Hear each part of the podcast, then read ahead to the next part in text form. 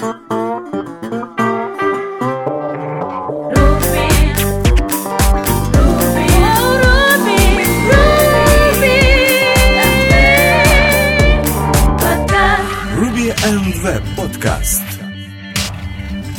Добрый день, дорогие слушатели! Вы слушаете 46-й выпуск третьего сезона подкаста РВПод. И с вами, к сожалению, сегодня только я, Алексей Васильев, поэтому, недолго думая, давайте рассмотрим, что же интересного произошло в мире Руби и Веба за эту неделю. Поехали! Итак, первая новость – это статья, которая называется Immutable Strings in Ruby 2.3, то есть иммутабельные строки в Ruby 2.3, в которой рассказывается, ну, в данном случае то, что нас ждет, а именно то, что строки в следующих версиях Ruby потихоньку будут иммутабельны. Что это даст? Э, лучшая производительность, thread safe со строками как минимум, и что одно, один и тот же строчка будет указывать на один и тот же участок в памяти, что достаточно удобно. Э, Как это будет производиться? Появится такая вещь, как Frozen String Literals True, которую можно будет через комментарий сначала включить, то есть или через а, будет такой ключ Enable Frozen String Literal в Ruby. Что это нам даст? А, что по включению такой вещи у нас все строки будут по умолчанию считаться иммутаб- э, зафризенными, то есть иммутабельными. И тем самым, получается, можно будет проверить, насколько ваш код поддерживает иммутабельность этих строк. Потом в следующих версиях, как уже говорили, это будет включено по умолчанию. Э, Сначала будут появляться вардинги, потом по умолчанию. А Тут же в этой статье рассказывается, зачем это, почему, как это работает, как это влияет на бенчмаркинг э, allocation а объектов, э, на Garbage Collection и многое-многое другое. Поэтому, если вам интересна эта тема и то, что нас ждет в Ruby 2.3, посмотрите, достаточно хорошая статья, которая рассказывает именно причины возникновения и движения к иммутабельности строк в Ruby. Следующая статья э, от Лука э, Гудини, который разработчик Lotus, который рассказывает про то, как сделать э, на Reg, э, на MRI Reg.json API, который будет держать э, более 25 тысяч запросов в секунду. То есть э, MRI, точнее, а MRuby. Э, Что он делает? Он берет MRuby э, сервер, как мы знаем, э, рассказывает, почему Ruby медленный, какие у него есть проблемы. Э, Собирает, в данном случае, берет MRuby, тот не поддерживает Redis, он его пересобирает с поддержкой Redis, то есть использует, использует MRuby High Redis. Э, Дальше создает свое рак приложение и стартует его с использованием этого MRuby, сам, своего, скажем так. Э, В данном случае он про бенчмарков получил более чем 28 с копеечкой, э, что достаточно неплохо для Hello World. Ну, понятное дело, на реальных задачах будет похуже, тем более будет еще latency с базой или с чем-то еще. Но в любом случае достаточно интересная вещь, что можно взять MRuby, немного его кастомизировать, перекомпилировать, получить какой-то свой, скажем так, кастомно сборный вот такой Ruby-like, и потом создать более-менее performance веб-сервер. Э, Что достаточно, я думаю, хорошая идея. Наверное, самое интересное будет это, если можно будет вот этот MRuby собирать через какие-то там чекбоксы или какие-то командные строки, как Nginx, например. Хочу с этим, хочу с этим, хочу с этим. Насобирал, у тебя есть супер-мега кастомный Ruby только для твоих задач. И третья статья достаточно важна. Ну, я думаю, касается тех, кто использует пассажир. а, В данном случае это пассажир пятый или четвертый. А, Также он использует его э, в виде Apache или Standalone. То есть Nginx это не касается. Э, Ruby или Python приложение также. Любое другое приложение, это если у вас пассажир пятый, если четвертый, то вообще любое. И если у вас приложение зависит от request header, который содержит дэши, то есть дефисы. А, оказывается, была найдена достаточно ну, medium, назовем это так, уязвимость, а, которая говорит о том, что можно было использовать underscore кэши и, получается, подми... ну, то есть ломать, скажем так, и подменять э, стандартные хэши. Это как бы не очень хорошо. То есть тут рассказывается про то, что разница между underscore э, и дефисом, она типа терялась, и из этого были проблемы. Это было пофикшено в пассажире 5.0.22 или 4.0.60. Э, если у вас не получается обновиться, то есть у вас пассажир и Apache или просто пассажир, то вам требуется добавить некий в конфиг специальную такую э, setting, настройку, который будет фильтровать именно подобные хедеры. Именно для вашего хедера. Э, поэтому, как говорится, но если вдруг у вас все-таки есть возможность обновить пассажира, лучше его все-таки обновить. Я думаю, это самое оптимальное. Что в данном случае мы и сделали, хотя у нас вроде пассажир пользуется Nginx, который, э, как говорится, такой проблемой не страдает, но все равно на всякий случай. А, хорошо, перейдем к следующим статьям по JavaScript. Итак, первая интересная ссылка это то, что мы еще на прошлой неделе не рассказали, что вышел достаточно важный релиз Node.js. А, сразу нескольких версий. Это 10.41, 12.9, 4.2.3 и 5.1.1. Оказывается, была найдена уязвимость Denial of Service Vulnerability, э, что достаточно важно, что даже, скажем так, ну, это одна из них. Вторая Out of Bond Access Vulnerability. Проблема была в JSON Stringify. Э, тоже была добавлена. И еще многие-многие другие. То есть тут достаточно список из четырех этих вещей, э, которые достаточно важны. И я так понял, они настолько были важны эти уязвимости, что даже нас, вот мы работаем с одним Node.js приложением, security команда сказала немедленно обновляйте ноду, и вот мы обновляли, у нас было 4.2.2, и мы перешли на 4.2.3. Ну, понятное дело, без особых проблем. Это всего лишь навсего багфиксы. Поэтому, если у вас приложение крутится на ноде, и в данном случае на четверке или пятерке, или где-то еще, и вы все еще не обновились, пожалуйста, обновитесь. Я так понял, это достаточно важный релиз, который требуется, чтобы обновился. А следующая новость это ES7 Proposal – The Pipeline Operator, ссылочка, которая ведет, где предложили создать такую вещь, как pipeline. Pipeline это что-то подобное, как в F-Sharp, Akamo, Elixir, Julia, LiveScript или даже Unix Pipe, если кто-то видел. Это возможность передачи output одной функции или команды в input другой, что достаточно иногда удобно. Например, в Unix с помощью вот этих маленьких команд и использования вот этого pipeline оператора можно создавать достаточно мощные вещи, потому что вам не надо создавать одно огромное непонятное приложение, которое должно уметь делать все. Вы просто делаете кучу маленьких, которые занимаются только какой-то одной штукой, используя pipeline оператор, вы просто делаете очень гибкую вещь. А в данном случае вот поступило предложение добавить это в JavaScript. Ну, почему бы и нет, в JavaScript уже все что угодно можно добавить на сегодняшний момент. Э, и вот как бы одна из вещей, если уже хочется сделать его более-менее похожим на функциональный язык, то это вариант. Почему бы нет? Э, можно посмотреть, почитать, как это будет выглядеть. Э, похоже, как сделано это в эликсире. То есть подобный оператор. В баше оно, конечно, просто пайп. В эликсире оно намного так интересней. Поэтому, если вам интересно, куда дв... пытается двигаться дальше JS. Согласны вы, не согласны, пишите комментарии. Ну, я думаю, окей. То есть я бы не сказал, что это что-то страшное. Достаточно просто сделано. То есть тут есть вариации, как его передавать вторым аргументам, параметрам. То есть все-таки вот функциональщине самое оно. Вот. И еще одна новость, э, которая рассказывает Э, про Explaining Few Strange Behavior of Set Timeout with Code Snippets, который рассказывает про достаточно странное, ну, с одной стороны, странное поведение, про Set Timeout, как он себя ведет в э, Chrome консоли. Ну, вообще не в Chrome консоли, как он себя ведет э, вообще в работе в JavaScript. Тут рассказывается кусочек кода, спрашивается, что произойдет, что выведется, вы пробуете, получаете один результат, другой. И в данном случае автор рассказывает – чем причина поведения того или другого куска кода. То есть почему, например, когда выводим консоль log в set timeout, он выполняется в конце, а, например, когда делаем алерт, он выполняется э, четко в нужное n миллисекунд время.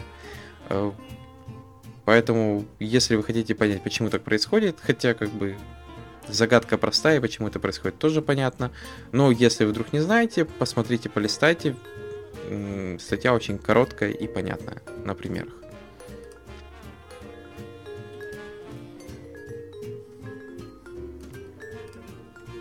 Перейдем к следующим статьям. Э, первая называется Rails Anti-Pattern Fat Decorator, э, про которую рассказывается про такую вещь, как э, толстые декораторы. В основном декоратор это такая вещь, которая помогает почистить ваш код, принести часть логику в такие вещи, как декораторы. Например, в рельсах очень популярный для рельсы это как драпер. У него есть такой гем, как декораторы. Но в этом есть и за это надо расплачиваться. Иногда бывает, что декораторы Э, насыщает настолько логикой, что они становятся толстые, как модели когда-то. А, этого надо избегать. Тут рассказывается, как это делается, как проблемы эти находятся. Вот smell, то есть когда вот декоратор как-то выглядит не очень.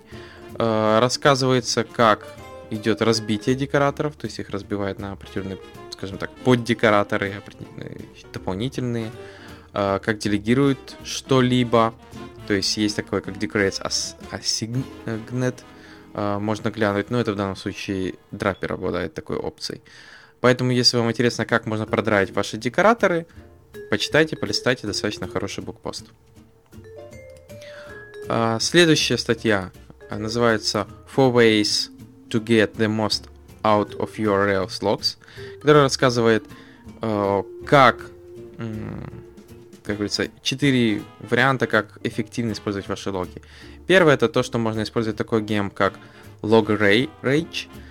Он помогает тем, что если у вас приложение, скажем так, запущено в несколько потоков, или там даже не потоков, а просто форкнулось несколько раз и пишет в один и тот же файл, то иногда из него тяжело читать, где кому принадлежит э, начало запроса и конец, потому что пишут они то конкурентно в этот файлик, и тут помогает как раз вот этот лог э, RageGem, который, получается, пишет запрос в одну линию, показывает четко, что было выполнено, где, как и тому подобное. Э, тут же рассказывается, как добавить log rage request параметры, э, как добавить dynamic log tuning для дебагинга issues, как агрегировать свои логи, что лучше для этого использовать, как структурировать их, тоже достаточно важно. И как говорится, автор говорит, что можете еще писать свои комментарии. Я думаю, достаточно важно, особенно действительно, если у вас высоко нагруженное приложение, то лог Rage, я думаю, особенно вам поможет, чтобы делать хоть более-менее понятно, где что, какой запрос начал выполняться и работает. И еще одна статья, которая рассказывает, как ускорить э, загрузку в данном случае записи, рекордов данных в Reos, ну в данном случае в базу. А, рассказывается про такую вещь, что вот есть у вас некая таблица, в нее надо загрузить целый там кусок, представим себе CSV или что-либо еще. А, первично, ну в данном случае тут как раз и CSV. Первично автор просто делает for each и product new save. Понятное дело, что это работает не быстро. А, первое, что он делает, это он добавляет валидацию уникальную, то есть на поле, которое требуется, и просто там немножко ускоряет запуск. Потом он добавляет транзакцию, то есть все это он делает в транзакции, что тоже неплохо ускоряет, чуть ли не в два раза, можно так добавить. А потом он еще создает такую вещь, как bulk insert, то есть он генерит именно вот, вот этот нужный import insert. Есть такой Active Record import gem. И в данном случае скажем так, это достаточно неплохо он ускорил запрос, то есть у него где-то было минута почти, а стало 4 секунды, то есть в 15 раз. С использованием, получается, транзакции плюс балк импорта. А, это, конечно, хорошо, балк инсерта. Только надо не забывать, что когда вы используете транзакцию, если произошла ошибка вот в этом иче, то получается вы получаете откатывается именно все, что есть. Тем более надо не забывать, что транзакция тоже не может быть безразмерна. Если вы там грузите миллион, миллионы записей, то Postgres может сказать, например, что извини, прости, но я не могу обслужить и держать такую большую транзакцию. А, возможно, надо ее разбивать на какие-то куски, то есть в данном случае какие-то балк кусочки, оборачивать их в транзакции, там, например, и потом грузить в базу. То есть это тоже надо не забывать, что, например, лучше, если у вас миллиардные записи, э, чанкать их, например, там по миллиону. То есть по миллиону, например, ну, миллион, может и много, зависит от того, какой размер еще каждой записи. Ну, например, по 100 тысяч. Вы четко 100 тысяч в одной транзакции прогнали, отлично. Следующий этап. Главное, как-то там, если падение произошло, запомнить, с какого места надо продолжить. Ну, хотя вас может спасти дубликация записей, тоже как вариант.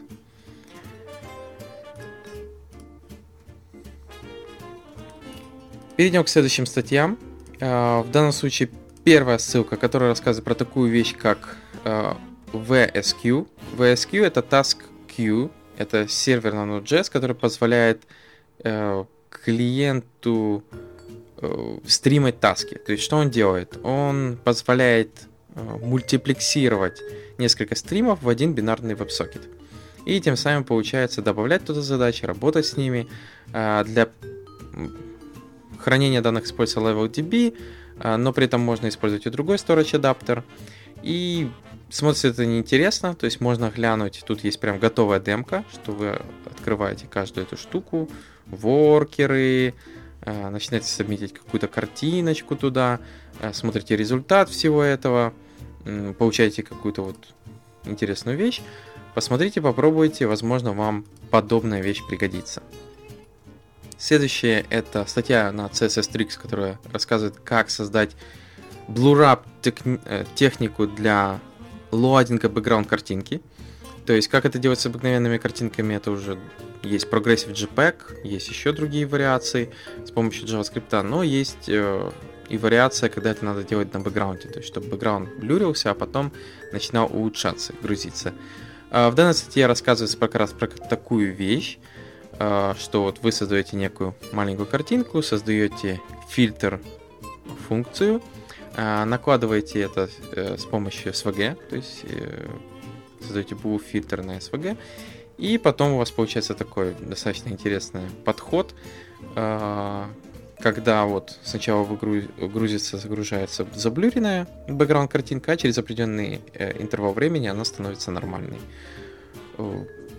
Но ну, опять же тут немножко используется JavaScript, без него уже не обошлись.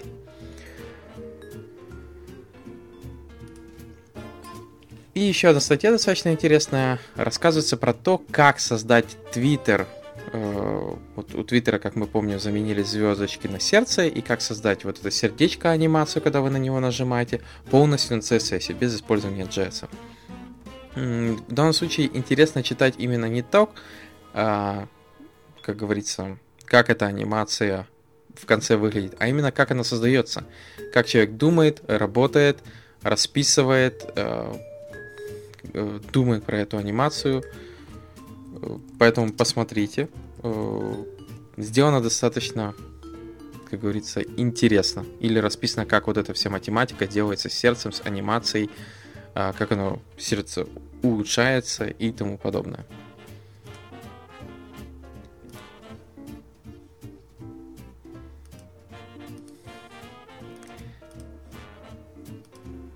Перейдем к следующей статье. Первая называется Insure to Understand Insure, которая рассказывает именно для тех, кто, возможно, не до конца понимает, как работает Insure, как он работает, что он из себя представляет. Э, тут как раз расписано, то есть, типа, какой-то пример функции, и догадайтесь, будет ли выполнено Ensure. И, понятное дело, оно выполняется. То есть, Ensure не обязательно перехват э, ошибки. Ensure это означает, э, что выполнить в любом случае. То есть Guarantee Ensure в первую очередь это не то, что будет выполнено, если произошла ошибка, потому что многие, я так понял, как автор думает, что э, Олег э, Антониан, он предполагает, что, возможно, да, многие не понимают, что э, Ensure используется не только для перехвата, получается, э, какой-то ошибки, то есть если в блоке происходит какая-то ошибка, Ensure гарантирует, что там будет выполнен этот кусок кода. А, в данном случае, да, он правильно расписал, что ensure еще используется для точного выполнения, не обязательно даже если произошла какая-либо ошибка. То есть, если вы просто делаете выход из какого-либо метода, то ensure тоже будет выполнен. То есть, это такой как after all, или, ну, after, типа, вот, выполнить обязательно. Это действительно важно. Помню, да, были такие вариации, когда там надо не забыть что-то позакрывать. Э, в любом случае, то есть туда что-то переносится, закрыть э, какое-то подключение, например, и тому подобное, всегда его заносили в Ensure, потому что точно надо быть уверенным, что он выполнится, этот блок. Следующее это tips to upgrading Rails, э, то есть как, советы при апгрейде с Rails 3.2 до Rails 4.2.5. Автор рассказывает про определенные вещи, с которыми он столкнулся, когда обновлялся с 3.2 э, до 4.2.5. Это CSRF токен, то есть потому что он переместился в дополнительный helper, а, как его добавить в jQuery, Protect from Forgery для определенных э, там API, не API, Partial Names, надо было переименовывать SCSS, теперь ему не нужно было .css, а потом SCSS. Uh, роуты, понятное дело, поменялись, Serve Static Assets, uh, Rake File, куда же без этого, Action Mailer тоже, то есть был Deliver, стал Deliver Now, Secrets YAML и многие-многие другие файлики, поэтому если у вас до сих пор тройка, леса и вы хотите обновиться на четверку, можно полистать эти типсы, чтобы понять, что приблизительно вас ждет. И еще два хороших видео. Одно действительно вообще просто шикарное. Называется How to Crash an Airplane by Nicholas Means. Это, опять же, с RubyConf 2015. Где, скажем так, когда ты начинаешь слушать, оно немного даже, скажем, не то, что вот жестко связано с IT. Ты слушаешь про то, как происходила авария самолета, как он падал, как главный пилот пытался его спасти. Э, не буду спойлерить, чем это все завершилось, но достаточно интересный рассказ. Он, вот я внимательно сидел, слушал, это достаточно было интересно. В конце был хороший, ну скажем так, в конце, э, в конце уже немножко пройти, с чем это связано, а, что нет, например, героев, каждый имеет голос, чтобы что-либо сказать. Ну, очень хороший доклад. Для тех, кому интересно, послушайте. Он не обязательно только для рубистов. Это вообще просто хороший доклад про проблемы, работу в команде, как это многое может решаться, поэтому смотрите, пробуйте. И второе, Your Own Image as a Service by Andy Scroll, который рассказывает про э, как создав... создавать в данном случае отдельный сервис который будет обрабатывать ваши картинки. Рассказывать про разные гемы, которые где-либо чем помогают, который занимается ресайзингом, э, кто сколько занимает времени, э, и много-много, опять же, другое про все эти вещи. То есть уже, конечно, возможно, не такой интересный, как предыдущий ток, но все же тоже достаточно хороший. Перейдем к следующим новостям из мира JavaScript. Первое это Documentation.js. Это Document System, которая позволяет вам создавать э, документацию с использованием HTML, Markdown, JSON. А, при этом поддерживает и ES6 э, синтакс, и CommonJS, и CC++. А, достаточно легко интегриться там Node.js, Gulp, все. А, документация выглядит достаточно неплохо, при этом документация самого э, Documentation.js сделана на нем, что уже правильно. Вот. А, есть, ну, то есть можно посмотреть демки, можно посмотреть э, в продакшене, Mapbox использует его. Смотрится очень неплохо, как для документации. Я думаю, как раз вот если вам нужно создавать какую-либо документацию, можно как раз использовать.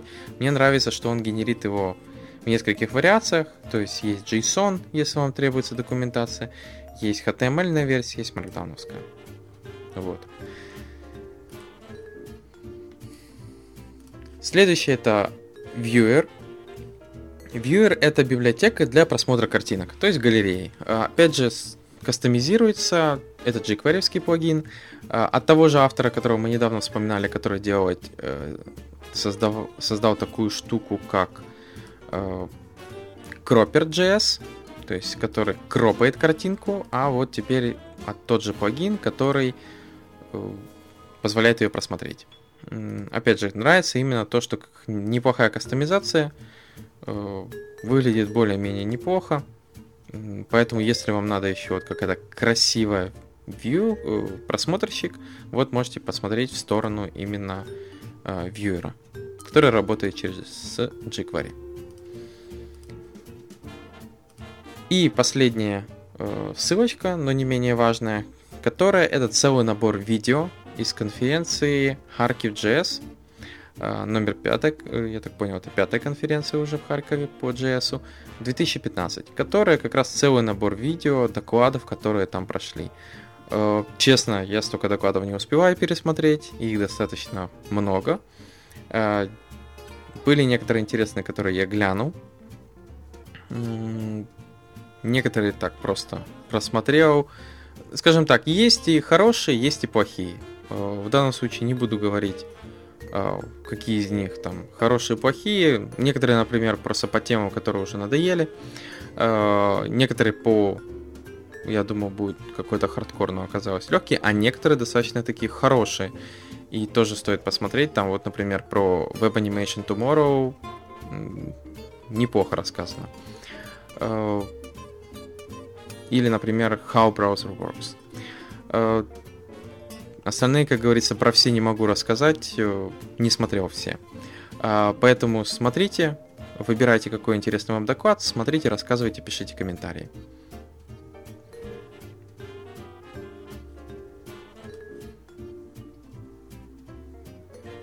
Вот и все на сегодня. Получился такой коротенький новостной блок. А, надеемся, в следующий раз вы услышите нас уже вдвоем а, через неделю.